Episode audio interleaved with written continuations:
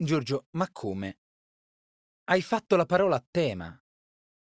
Nemmeno natalizio, la settimana di Natale, ma a cavallo dell'anno nuovo sempre le stesse curiosità dozzinali, del tipo sai da dove deriva la parola Pasqua a Pasqua, Ferragosto a Ferragosto.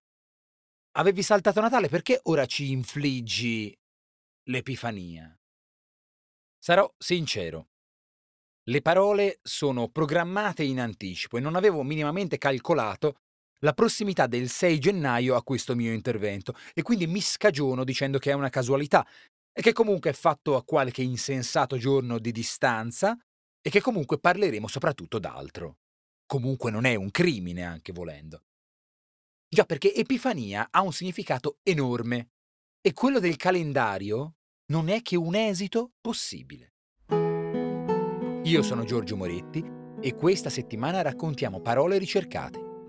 Oggi, quindi, Epifania. È un termine importante, di caratura eccezionale, con una lunga storia in ambito religioso. Le Epifania, dato che in greco è un plurale, nell'antica Grecia, erano le feste dedicate a una particolare divinità durante le quali essa si manifestava, anche se solo nel naos, il cuore segreto e inaccessibile del Tempio. Questo è un carattere molto suggestivo della religiosità classica ed Epifaneia significava proprio manifestazioni della divinità, dal verbo epifanein, composto di epi, dall'alto, e fanein, apparire. Dopo che il cristianesimo, come sappiamo, si fu installato sulle precedenti liturgie pagane, fu una sola l'Epifania, nell'uso corrente un singolare, a restare, quella di Cristo, con un chiaro assestamento durante il IV secolo. Questa celebrazione, che ricorre il 6 gennaio, ricorda la prima manifestazione pubblica di Cristo, con l'omaggio che gli fu reso dai re magi a cui si manifesta. Svincolandosi da un significato strettamente religioso, però, in quanto manifestazione, l'Epifania passa ad essere una generica rivelazione. Peraltro, permetterete un inciso letterario importante, si tratta di un significato reso celebre da James Joyce nella sua formidabile raccolta di racconti Dubliners, gente di Dublino. In questi racconti capita che un'esperienza, una situazione o l'osservazione di un particolare porti un personaggio a una profonda riconsiderazione di sé e della sua vita, una realizzazione improvvisa. Questa è l'epifania dei Dubliners.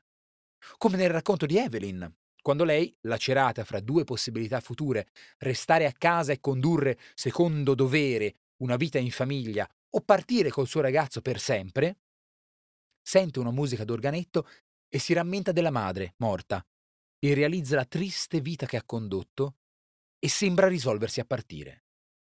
È un istante. Così si può parlare dell'epifania sulla propria salute, schiusa da una malattia, che ci porta ad aver tanta più cura di noi. Dell'epifania che ci fa comprendere le ragioni di un comportamento indietro, fin dal principio. Del libro che ci suscita un'epifania su come certi sentimenti siano contenuti in altri. Una sorta di illuminazione, qualcosa che, come ci ricorda l'etimologia, ci appare dall'alto. Nota finale, di cui però tengo molto a marcare la cardinale meraviglia. Epifania è una parola ricercata, dotta, ma ha vissuto col popolo.